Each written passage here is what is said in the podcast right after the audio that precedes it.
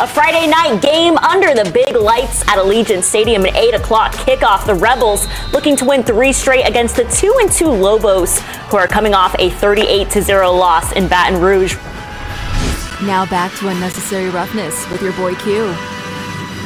You heard right there the voice of Paloma Villicana from Fox 5 Sports talking about UNLV and their games that they'll be playing and a game coming up. And we'll be talking to Paloma Villicana from Fox 5 Sports in a matter of seconds. Matter of fact, she joins us on the phone lines right now. Paloma, thanks so much for your time this afternoon. And I was going to get into some Darren Waller conversation first, but since we had the rejoin with you talking about UNLV, how about those Rebels getting off to that 3 and 1 start with the win in, uh, in Utah State last week?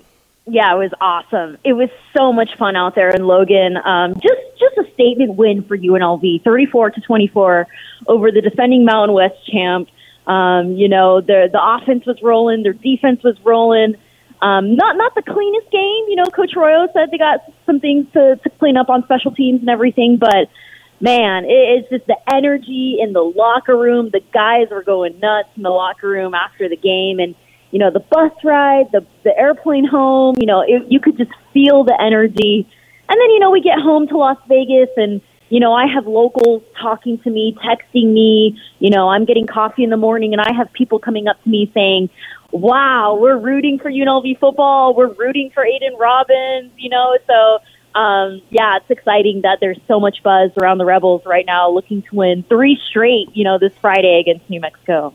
Yeah, I'm glad you brought up Aidan Robbins. I mean, he, he's been fantastic as a running yeah. back for the Rebels. What have you seen from him, and what makes him so special? Yeah, well, he's just really humble, hardworking. Um, you know, spent three seasons at Louisville, and he's you know from Louisville, hometown from Louisville.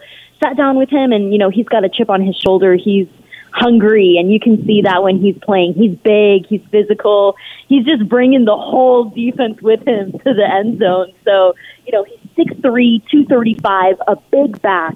Uh, he's a junior running back, and I still think he has like three years of eligibility left. Mm. So, um, you know, he has that potential to be UNLV's next star running back, and you know, he he has eight touchdowns so far this season. So, um, you know, it is so early in the year too. You know, they're they're three and one. So for him to have seven rushing touchdowns, one receiving, he's already been named offensive player of the week uh, last week for his performance against North Texas. So, um, you know, that was the question this offseason. Who's going to replace the Chuck Wagon? Can yeah. the Chuck Wagon even be replaced? You know, those are some big shoes to fill UNLV's all-time leading rusher. So to see Aidan Robbins go out there and ball out, it just fires up the offense, it fires up the defense.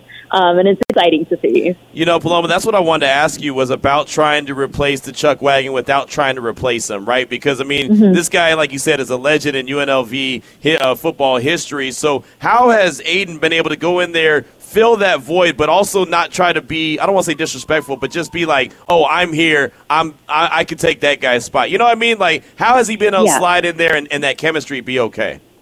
It's not just from Aidan Robbins. I'm seeing it from the entire roster. You know, they all have their head down. They're all working incredibly hard. There's just a different mindset, a different work ethic this this season.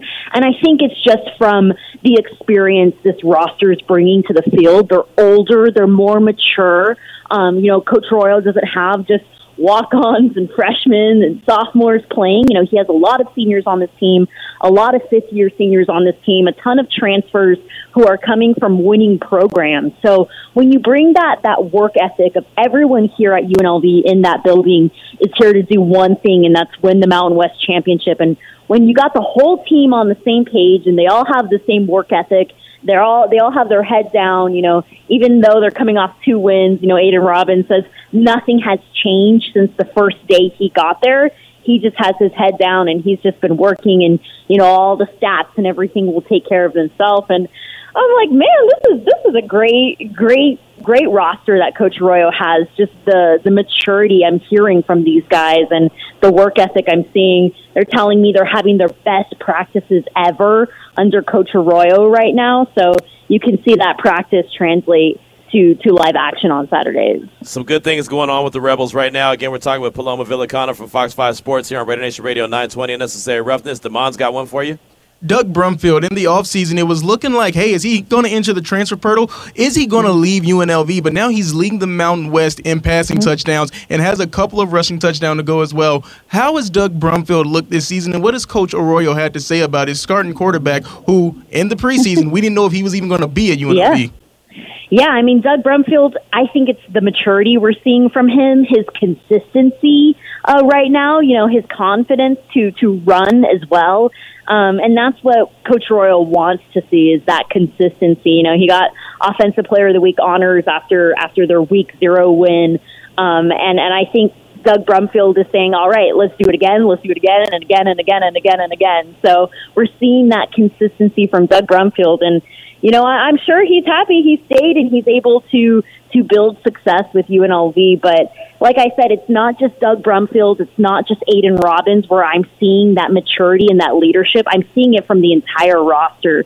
So when you can get the whole, you know, the whole roster to, to band together and, and get focused on one goal, it's exciting to see. But yeah, Doug Brumfield, he's been lighting it up, you know, through the air, on the ground, doing flips, doing backflips. I mean, he's he's showing us what he can do, and he's also so tall out there, like six five you know he's he's he can see over the O, o line and you know he's he's um you know he's really he's really growing. And I think every single time I interview him he's just more mature, um, more poised. And you know I can't wait to see him ball out on Friday.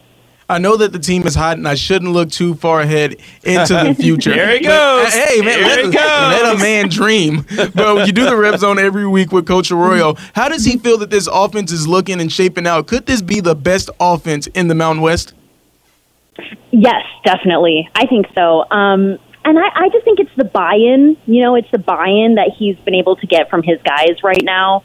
Um, the consistency we're seeing and and just his weapons. You know, he really won the transfer portal, bringing in older, mature guys. His receiving corps, the depth he has in his in his wide receiver room, the depth he has at the O line, the depth he has in his quarterbacks.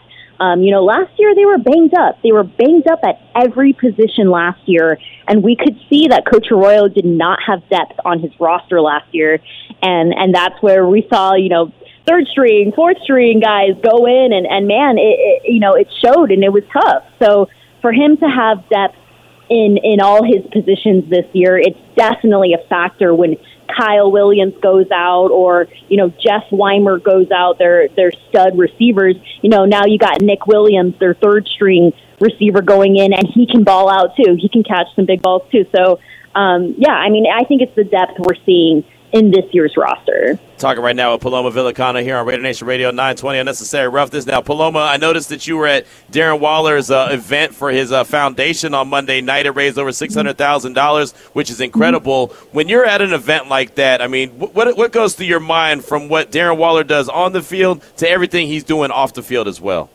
The first time I met Darren Waller was here during the pandemic in Las Vegas and he was giving back to um, a local, you know, chef project up in in North Las Vegas, where you know kids who are struggling, kids who are in and out of juvie, can come and and learn how to cook up in North Las Vegas. Just a safe place for young teens to hang out. And Darren Waller was there cooking with with young hmm. local teens, um, you know, who who were homeless, you know, in and out of of juvie, and he was there during the pandemic. We all had masks on and everything, and we were all, you know, social distant interviews and everything. And I was like, wow, you know, even through the pandemic, Darren Waller was still trying to do as much as he could for the community, helping out the homeless, helping out, you know, youth out here. So, um, you know, the first time I met Darren Waller, he was, you know, off the football field, you know, doing so much that he can do. And now that he signed his three year contract extension, it's like,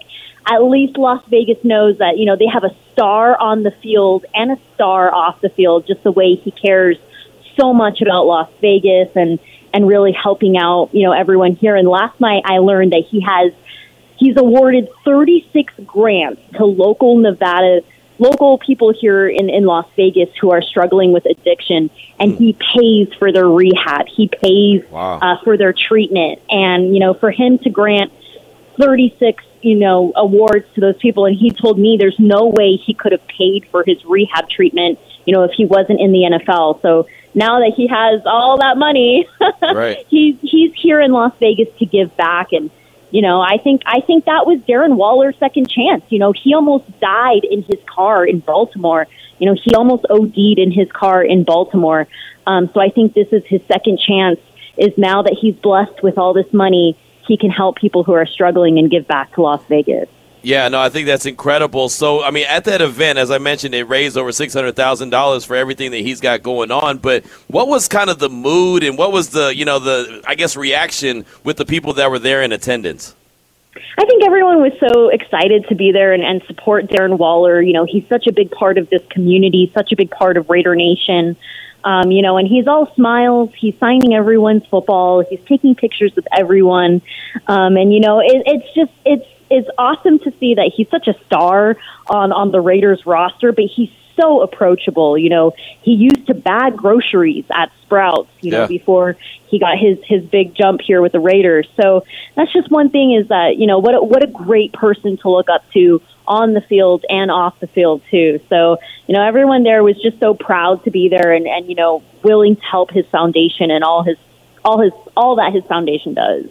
I know that at the charity event, there's a lot of auctioning going off, signed Darren Waller memorabilia that, that people are bidding on. But were there some people that he's actually helped and affected that were also there at the charity event? Because I know that you said Yeah. he's giving away the money, but are those people Yeah. actually there to support him when he's doing the big things? I think so. I definitely think so. Um, and I, I actually want to to reach out to the recipients of his his program, the patients who've been able to get that help from from Darren Waller and go through that rehab facility. You know, I want to speak to them and get to know them. Um, but yeah, I think everyone there was just really proud and, and excited to be there. And you know, Darren Waller, everything he does, you know, off the field has been so impactful. He was right after that event, the next morning, he was at the Nellis Air Force Base here in Las Vegas, um, talking to service members there.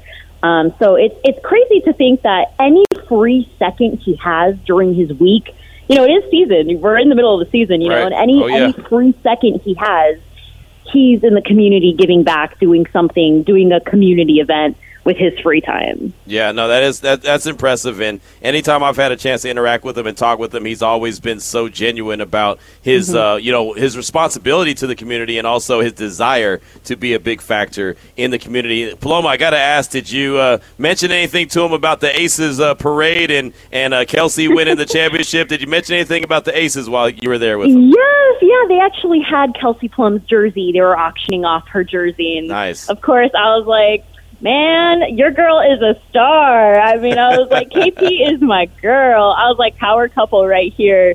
Um, but he he told me, you know, his hat goes off to her. I mean, they finished up that parade. Now she's in Australia with with A'ja Wilson and you know Chelsea Gray, and they're balling out um, in the FIBA, the the basketball FIBA out there in Australia. So for for Kelsey Plum and the Aces to wrap up the parade, get on a plane, go to Australia, and continue to play basketball.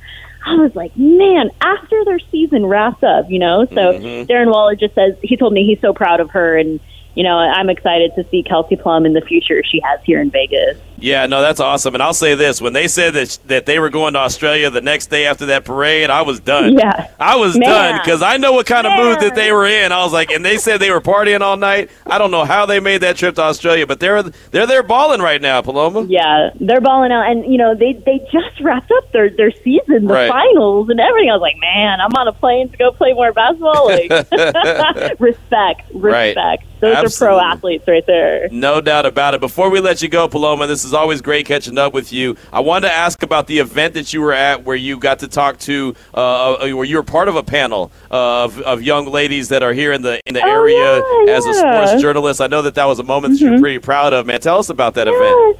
Oh, it was awesome. Molly Sullivan. She's uh, she used to be uh, a longtime reporter in the NFL and in the NBA. Now she's at UNLV teaching journalism classes there. And I was able to be on a panel with all the women broadcasters here in Las Vegas: Stormy Buonantony, Kathy Soto, uh, Tina, and I'm forgetting someone else, Kevany from Channel 13. Yep. So it was all all the girls. We all got together and we just talked about all of our experiences and us, you know, moving all across the world, uh, across the country for our job and, Yeah. and, and getting to talk to students. And of course, the students had so many questions about what I do and how I do it and how do I prepare. And everything. So it was awesome, but it was also awesome to learn from Stormy's experience, Cassie's experience, Kevin's experience.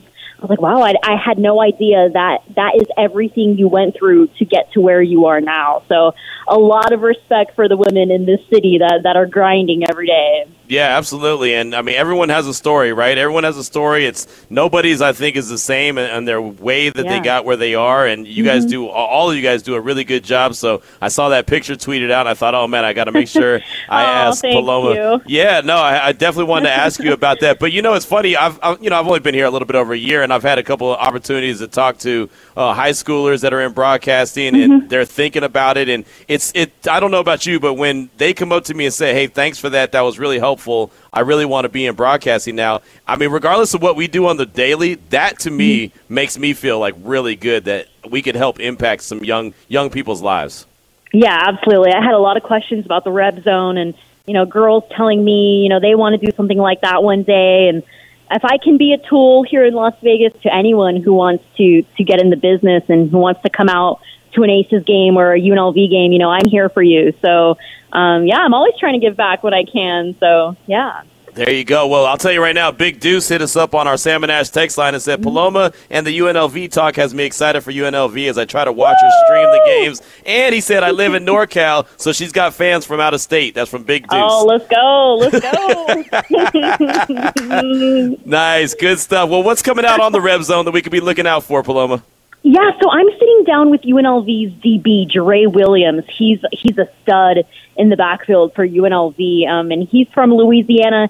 He's good friends with Jacoby Windmon, former Rebel mm. standout. Mm-hmm. Jacoby's now balling up at, at Michigan State. So super humble kid on the Reb zone, you know, came from nothing and tells me that it's an absolute dream to be at UNLV. And, you know, he, he got emotional, all teary eyed, telling me, like, you know, he's fed every day. He has clothes every day. He's, you know, working out in the Taj Mahal. So just an incredible story on Jere Williams. You'll see him on Friday night on defense. He's one of their top DBs. Um, and just another awesome show with Coach Arroyo. And um, yeah, I'm, I'm excited. I'm, I'm excited. I hope they win three straight, four and one. Hope we go to a bowl game. Hope we win the Mountain West Championship. hope we go. Let's confetti, go. Let's everything. Go. So there you let's go. go, there you go. I'll tell you what, Vegas is a city of champions. So there you go. We're building something up. Now we just got to get the Raiders on board as well. So there's yeah, yeah. there's that. Well, Paloma, thanks so much for your time. Fantastic stuff as always. We definitely appreciate you.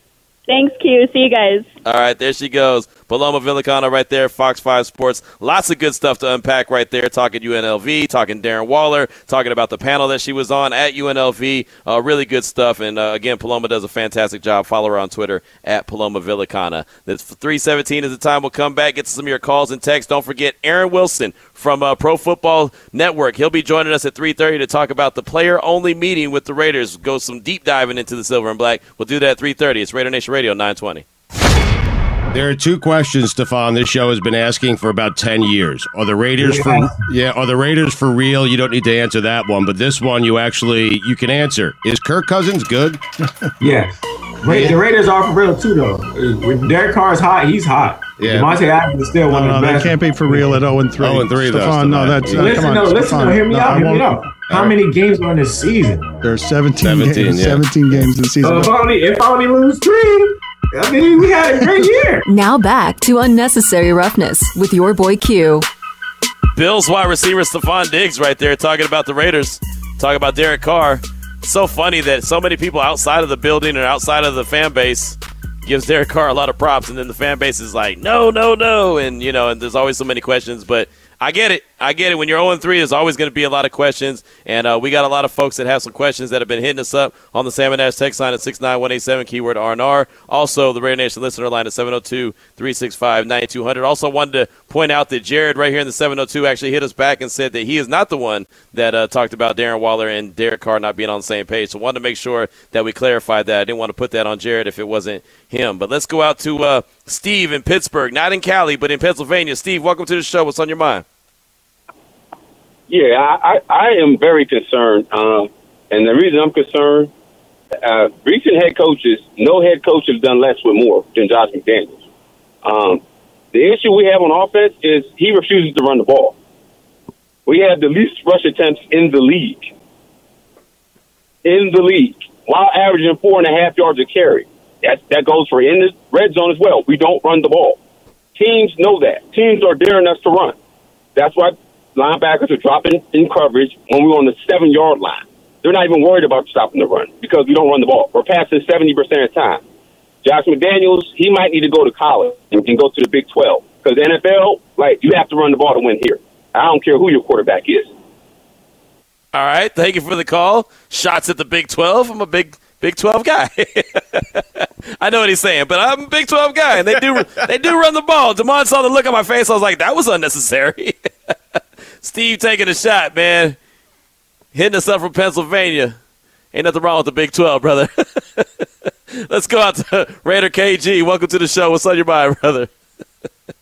Hey, thanks for taking my call. No problem. Uh, long-time Raider fan, been through ups and downs, but uh, I got some questions in regards to play calling. Okay. You know, my my first question is, where is Ameer Abdullah? Uh, we brought him in. He's a quick back. Uh, he ran a couple plays in preseason. I think he's only had a couple touches, positive yards, and that's it. He's not there. And and, and then you look at the two-point conversion play. You know, uh, there should be more creativity. Your two-point conversion should be something creative, uh, something weird in formation, something. Just passing the ball over the middle to Darren Waller, uh, where there's more traffic than there is in the LA freeways. That's not a good play to call. Where's all the misdirection? And and, and now I just started thinking more about McDaniels. You know, I liked him when they made the announcement. Uh, however, you know, some some coaches have only had successes living in the shadows of the goats, i.e., Tom Brady, Rodgers, Montana. You, can go back, and, and that concerns me because they make all these creative plays and they're successful. They step out of that bounds, whether he was in Denver years ago, now he comes to the Raiders, and not having that same success. Uh, some coaches do have those successes, and so that that's concerning to me. And and and, and the Davante Adams, you know, good coaches, really good coaches, know how to find uh, plays that will get people open. Look at Cooper Kupp of the Rams. McVay will find plays. If he's triple covered, no matter look at the Super Bowl. Bengals couldn't stop him no matter what they did. A good coach will draw a play that will get the best receiver open at any given time on the field. And the other thing I hate, and I've seen it for years, I'm surprised McDaniel continues to run it, is these one yard outs. They just drive me crazy. You throw a ball one yard, the fumble that Renfrow had a couple weeks ago. Those those one yard patterns just don't do it. We got speed. We got to bring in some of these players. That, that concerns me. We, we, we could run more plays with some of these running backs. Get them out of the backfield. Do something more creative than, than just seeing what's going on status quo for years. This offense doesn't look that much different than it did last year. That's all I got to say. Thank you for the call, Raider KG. Appreciate you. Uh, good stuff there. A lot to unpack, and we'll get to it in a minute. And uh, we will go over the Raiders' injury report for Wednesday, as well as the Denver Broncos. Got that coming up. We also have Aaron Wilson coming up in a matter of seconds. But let's go out to the phone line. Let's go out to the five and dime and talk to our guy Rich in Oakland. Welcome to the show. What's on your mind? Hey, what's up, Q? Chilling, man. Uh, so basically, you know, I, I'm hearing these callers. They're talking about uh, McDaniels, and they're frustrated with his play calling. I'm not. I'm not gonna be. You know, McDaniels. He he's learning. You know, he's gonna he's gonna take his bumps and bruises. I think for the most part, he's had a solid play play calling game plan. You know, he's he we moving the ball up and down the field. It's not a problem. He's had some blunders, the little you know the little go arounds with Davante Adams, and then he he does some funny plays when he shouldn't try him at all. But besides that, I feel like he's done a good job play calling. The problem that we have is in the red zone. The problem is that with Del Rio, we had problems in the red zone. With Gruden, we had problems in the red zone, and now with McDaniels, we have problems in the red zone. Yep. So sooner or later, we're going to have to figure out: is it coaching or is it the quarterback? Okay. And uh, you said Stefon Diggs. You know, he, you know, a lot of players around the league do give props to Derek Carr, but would they want Derek Carr throwing them the ball? You know, this is one thing to be all, oh, we we good, we cool. Yeah, Derek Carr is a baller, this and that. But would you want him as your quarterback? Probably not, because we give Derek Carr Davante Adams the best receiver in the league, and he's making him look pedestrian. It's not all on Derek, but like that, uh, like the guy yesterday on Twitter was going crazy about Dan or, or Lord, or what's his last name? Orlovsky. Yeah, him. So basically, you know, Davante is open. A, a lot of, and sometimes you just got to throw it to him. The difference between Carr in uh, Rodgers is that Rodgers doesn't care. He'll air it out and throw it in double coverage, and Carr is more likely not to do that because he doesn't want to make the mistakes to upset his coach. The thing about Carr is that you can't be scared to make mistakes and upset your coach, bro. You did it with Gruden. Now you're doing it with, with McDaniels. If we're 0 3 right now, we really want to make a run because the schedule does get easier after the bye. You need to make these plays that you're not making right now be a little more mobile in the pocket and don't just go on your first read. When he goes up to the line, he already knows where he's going no matter what, and nothing is going to change his mind. We got to get over this. We need one win. That's all we need is one win, and who knows what might end up happening, all right? But we're going to need to play a lot better on defense, and uh, we need a lot better from Derek Carr and Waller also, and everybody else. It's not only our Carr, but Carr's been here nine years now, so it's time. Either you're going to put up this year, or I think Mark Davis is going to get rid of you if you don't make the playoffs, bro. I'm keeping it a hundred, but that's just my opinion. Q, what do you think? Have a good, day. Thanks, man. Thanks. Good stuff. And I'll say this: you ask what wide receivers want to play with Derek Carr. Davante Adams wanted to play with him.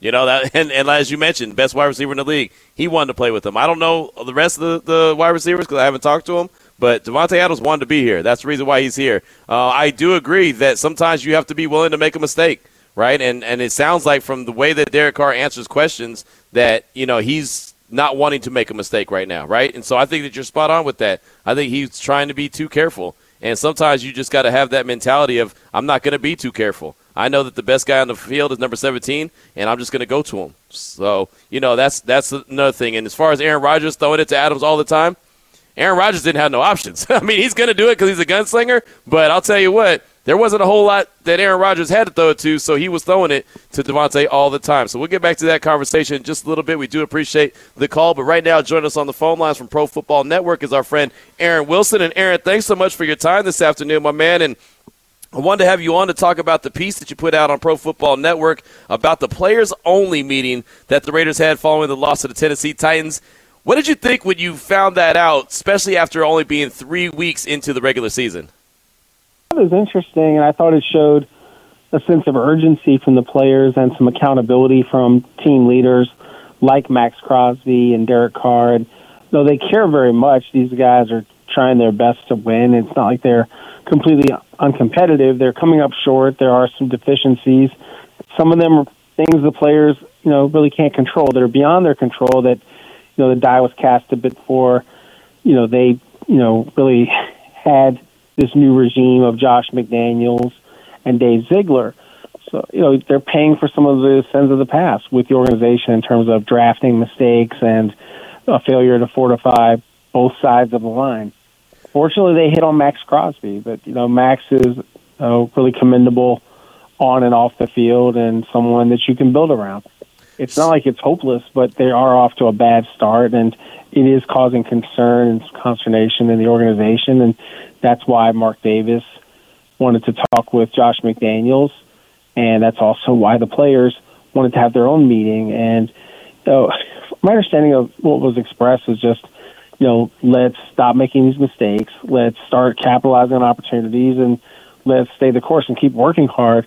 I don't think effort is the issue at all. I think it's a matter of, you know, really using their personnel the right way and you know they've had some major issues with the offensive line with all of the lineup changes. Some of that's because of injuries with you know the center position, and it looks like they've got a keeper. I'm hearing really good things about Parham. I think that he's a good football player, good prospect for them, but he is a rookie.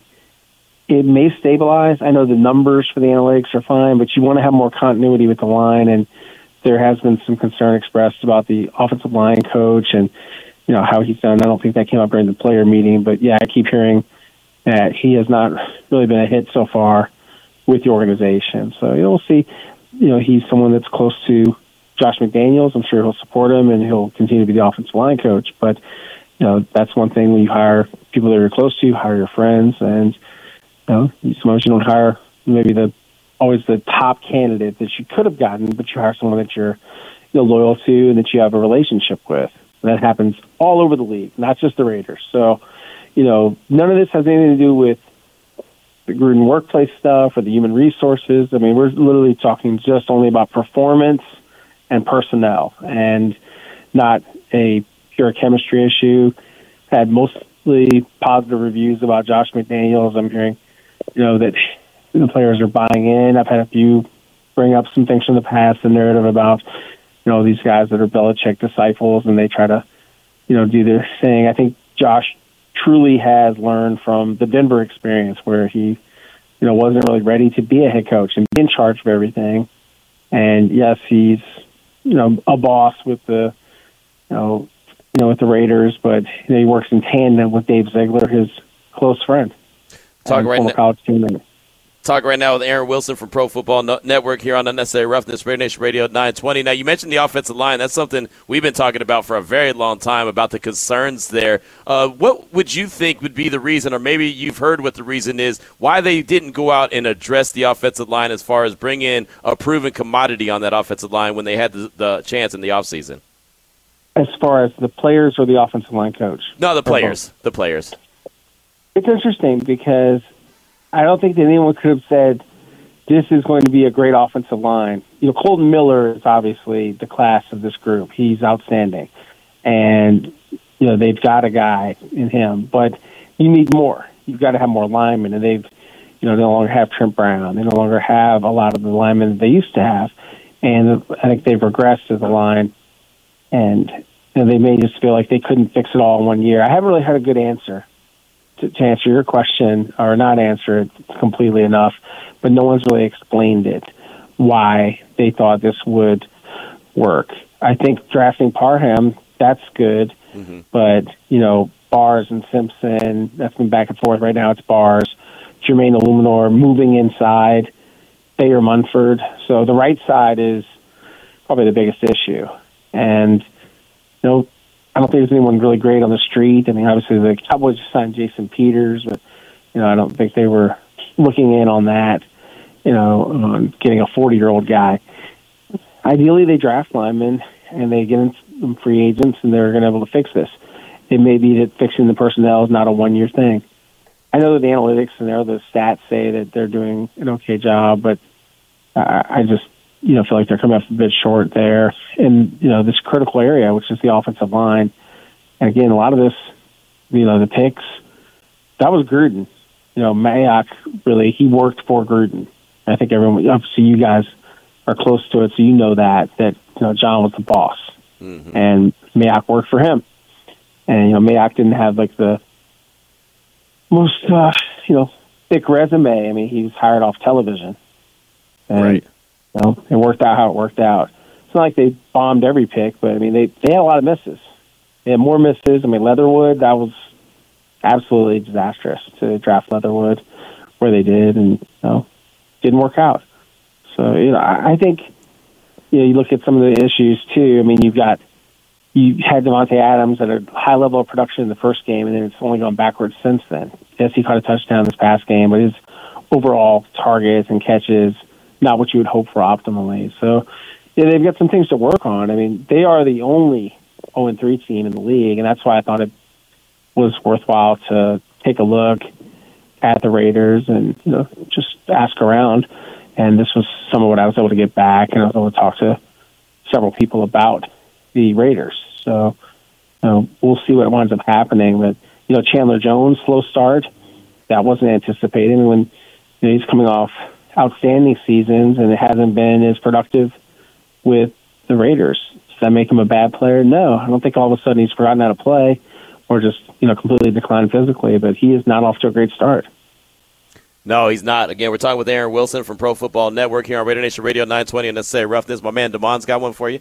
Q mentioned this earlier in the show, and I wanted to get your opinion on it about that. When you call for the player-only meeting, you can only do it one time. It's you know, it's the big trick play that you can't pull it out if the team is still you know one and seven. Let's say when the the eight game mark pulls around, that you can't call for another players-only meeting and still try to get it together. In your time covering the league, are player meetings like this? Do they continue on throughout the season, or is it just just the one, and we're just gonna ride this season out no matter what? I mean, you're not limited to one. You can revisit situations. You could have updates. You could talk. Every locker room, locker room is like an interesting thing. So when you're in a locker room, there are different vibes. Uh, I was in Baltimore for 15 years. I've been in Houston for seven. I've heard of other player meetings. The Ravens used to have a lot of them, and a lot of these things would happen off site. You know, whether it was like at Ray Lewis's place or Ed Reed. uh, were two of the guys that would sometimes call for a meeting, and very rarely, like Joe Flacco was not the kind of personality to call for a meeting. Usually, it's got to be an alpha type personality, like a defensive guy or a fiery quarterback, and you know, Houston, like J.J. Watt was involved in things like that. Brian Cushing, uh, so typically like kind of an alpha type guy. It depends on personalities. Maxx has that type of personality. Maxx can command that kind of respect, and you know, that's commendable of him to step in like that. But yeah, you you don't have a meeting every week. I mean, these guys, they don't. Some of the guys don't really want to do a whole bunch of talking. They just want to play ball, and you know, this isn't really their thing to have a lot of meetings. You know, on top of what they're already doing. But yeah, I mean, you can meet again. What most teams do is they have a leadership council, and then they use the leadership council to be the conduit to talk to the coach if they're having an issue. And I, I'm I'm not familiar if they have one. I'm certain they do. Most teams do have a leadership council. Uh, very much an open door policy. I mean, like the relationship with, especially with Derek Carr and Josh, is pretty symbiotic, where they talk and can talk openly. Is my understanding, and so it's not like there's this big controversy. And I- think some people, you know, I was looking at some of the social media reaction. I mean, I'm just sort of being explanatory. I'm not really, you know, saying like you know the Raiders are you know hopeless or that the Raiders are inept. No, I'm just outlining the problems and I'm trying to be know, very dispassionate about it. You know, because I'm not a fan or a critic really of the Raiders, but yeah, there is there are some concerns. There were some opinions expressed uh, to me from a variety of people, and that's I think it was interesting just with their knowledge of the organization and closeness to it to pass those on. And uh, topical topic that that was pretty much my motivation of of writing the piece. But obviously, fans take it some kind of way, and I understand that too because that's their passion. And you know, so the reaction, it is what it is, as they say in the NFL. But yeah, to me, I mean, they could fix this thing, but you know, it's very unlikely that we're looking at a playoff thing. I know everyone says, well, they were in the playoffs Yeah. with a lot of these same players, and then they add Adams, it should be different. But just because you add star power doesn't mean that you have a better team. And you need a deep roster. I mean, if you look at the secondary, you know, who's very good? Nate Hobbs? Yeah. Yeah, they, they got that pick right. Nailed it. Uh, he should have been drafted so much higher. In fact, um, the Texans wanted to draft him because he played for Lovie Smith at Illinois, and Lovie's now the head coach here. And they thought that he was going to go later in the draft, and they were told several times by his agent, Greg Linton, hey, he's not going to go late. There's a very good chance that you know he's going to go earlier, and he did. So uh, props to the Raiders for getting that pick right. Yeah, he's he's the best player in their secondary. It's not even question. It's not even close, right? I mean, I've been I've been saying that for a while. And, and Aaron, it's funny because you mentioned you know the team being a playoff team a year ago, and then they go and add add Davante Adams, so they should be better. I'm not to lie. I was one of those that said that, right? I was one of those that said, hey, they won ten games last year. They have more talent this year. They have a better play caller this year, and Josh McDaniels, so they should be good. But they've gotten off to the 0 3 start. And again, as you mentioned, it doesn't mean the season's over. It just means that they've gotten off to a really slow start. They have top end talent but the depth that seems to be what a big issue is, and that was even talked about in the piece that you put out on Pro, on Pro Football Network uh, about the team not really being set up to succeed right now. How much is that depth or lack of depth hurting the team? it hurts them a lot. You know, um, it's just one of the situations where, you know, you look at the lack of depth and it affects everything. It's just one of those like, how can you compete when you don't really have the personnel to do so? So you have to overachieve, you have to try to do more, and that can breed sort of a try to be a hero mentality. That's a problem for teams. Like I covered the Chicago Texans game on Sunday in uh, Soldier Field, and the reason you give up 281 rushing yards when people try to do too much you're way out of your gap and you miss a bunch of tackles and you don't wrap up. But you know, for the Raiders, they really missed Denzel Perryman. When he's healthy, he's a difference maker. I know that primarily he plays on early downs, but he's a thumper and a leader. And I think when they get Perryman back, they might change things a little bit for the defense.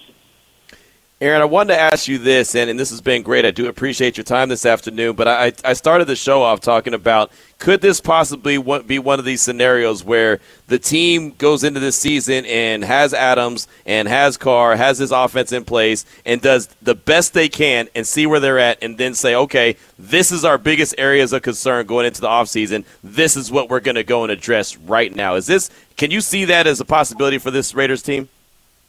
Yeah, I mean, there's a possibility that they scrap and fight and wind up finishing, you know, with uh, close to a 500 record and don't make the playoffs. One of the issues too that I don't really get into this as much because it's sort of an obvious. Look at the division they're in. Yeah. Look at the quarterbacks, and how would you rank those quarterbacks? Patrick Mahomes, 1st Mm-hmm. Then you're talking about Justin Herbert. You know, you're looking at, I guess, Russell Wilson. Well, he hasn't played very well this year. Right. Every one of his games, he looked terrible to me until the fourth quarter. But you know, maybe he needs more time. And then Derek Carr.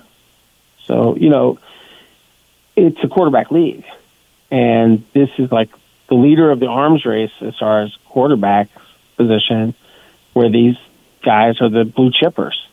I mean, Herbert's hurt right now, but you know he won't be hurt the whole year. I mean, I'm sure he'll recover from this rib cartilage issue. At some point, he'll get back to slinging it the way he can. I mean, he's good even when he's hurt. I think, you know, it's a tough thing because is Carr really good enough to get them all the way over the top? And you know, is he a Super Bowl quarterback? It's a good question. I question fair. it. Yeah. No, that's, and, I, that's fair. and I and I, I respect him. I'm just saying though, is he elite? I mean, they used to make this argument about Joe Flacco. Well, he wasn't until he had this hot streak in the playoffs against the Super Bowl in Baltimore in 2012, but that's ancient history. You know, what's Derek Carr been able to do in the postseason? Not much. Yeah. So until you do it, you're not going to be thought of that way. Whereas guys like Mahomes, who are younger than him, have already been there, done that. And so some of this is on Derek. I mean, it's not like people doubt him or don't respect him. It's just, yeah, at, at a certain level, you think of him that way. But he's not always in this conversation. We talk about the top quarterbacks, and I know that bothers him, and he bristles, and he's very sensitive, as you probably have noticed, uh, with blocking people on social and things like that. I hope he doesn't block me. Uh, I'm not following him, but yeah, I mean, it's it's interesting to me because you just think about, you know, Josh Jacobs. No, not no really a star running back, pretty good running back when he's healthy. So I mean, Darren Waller, you know, he's going to catch the ball. There's, I mean, there's a lot of guys. They just paid him a lot of money. He's got to perform to that level. He's good. He's borderline great, but all these little things add up, and their red zone issues, big problem. And that's some of that scheme plan that you have. You got to have a plan in the red zone, and then the execution. I mean, there are problems. You know, there's penalties. A lot of penalties with the offensive line. Most of the penalties, I believe, offensive line penalties right now. So they've got to work on that. And their coach, their offensive line coach, he's got to work on that. Right. He's got to coach these guys up. So, I mean, there's a lot of things. You know, we're going all over the place, but there's a myriad of problems. So the 0 and 3, there are reasons for it, and we're just trying to explain that. And you know, I'm not in Las Vegas or you know super close to it, but I, I made some inquiries, and that was the feedback that I got. So I'm just reporting what I've heard and what I believe to be true. And you know, pe- the idea is you know also by quoting guys from their press conferences, you know that way they can explain themselves. And I thought they were candid. You know, honestly, I, I thought there was a lot of accountability from Davante, from Derek Carr, and from Josh McDaniels. It wasn't like they were sugarcoating it or saying everything's fine or had their head in the sand. No, I mean they're being very honest and candid about it and giving all the information I think that they feel comfortable giving out. The person I would love to hear from, and I think the Raiders fans would love to hear from, is Mark Davis. What does Mark think? Mm-hmm. But the odds of Mark doing a press conference like a Jerry Jones style thing, giving an update, oh boy, you got a better chance of winning the Texas lottery. right. Exactly. Jerry loves that stuff. He'll do it every day of the week and twice on Sunday if you let him. Jerry, Jerry loves the loves the uh, the the limelight. That's his thing. I think he'd be a lot of fun to cover. Uh, Yeah. I think he's uh, also a source. I, I've heard for some of these Yeah. you know anonymous things. I think he plays the game, and you know if you notice, they get mostly positive coverage. How about that? Because when there's transparency, what usually happens? Well, it satisfies people, Right. and maybe they're a little less critical, or at least they give you the benefit of the doubt a little bit. It's interesting because the more access you give, typically it does help, whether that matters or not to the organization, helps your uh, image and brand. And the Cowboys, generally, even when they're not good, there's just a lot of attention paid to them, popularity. Raiders have an incredible opportunity with the stadium they have, with the money in that city, with some of the players they have, to really be a important franchise in this league. And it's got to keep making good decisions. And if this year is not the year, in the first year of the McDaniels Ziegler regime, then you know they'll work diligently to try to get it going next year. But yeah, I would say they're far from hopeless. Those guys are really well qualified and smart, and heard nothing but good things about them. So yeah, I would expect the Raiders to get better.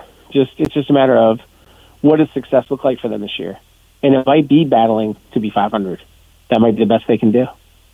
It could be. It could be. They're three weeks in. There's 14 games guaranteed still to go, and so it ought to be interesting. But Aaron, that's fantastic stuff. Really is. Do you have anything else coming out on Pro, Pro Football Network that we should be on the lookout for that you want to promote? I am working on some coaching updates that will not involve the Raiders. Uh, I, I'm going to uh, update on Matt Rhule. Um, I'm going to probably do an update on Seattle.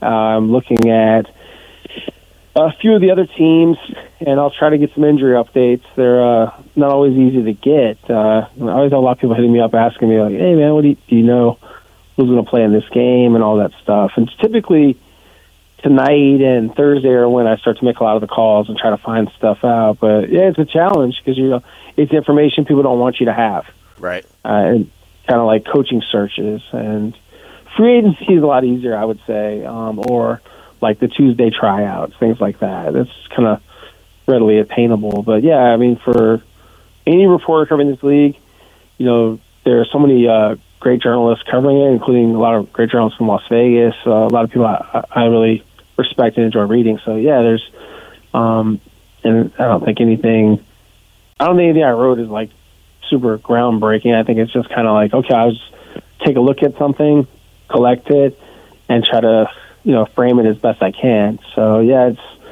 I've had some people tell me it's a smear piece or whatever, but, uh, you know, that's fine. I mean, that's mostly fans. Like they, they get upset. But, you know, the idea is just to tell the truth. And, you know, hopefully the Raiders will get it going because uh, I think, actually, I'll be out there uh, for the Texans game. So, Nice. you know, I'll see you guys in the press box and uh, say hello. But yeah, I'm uh, excited to see them in person and to.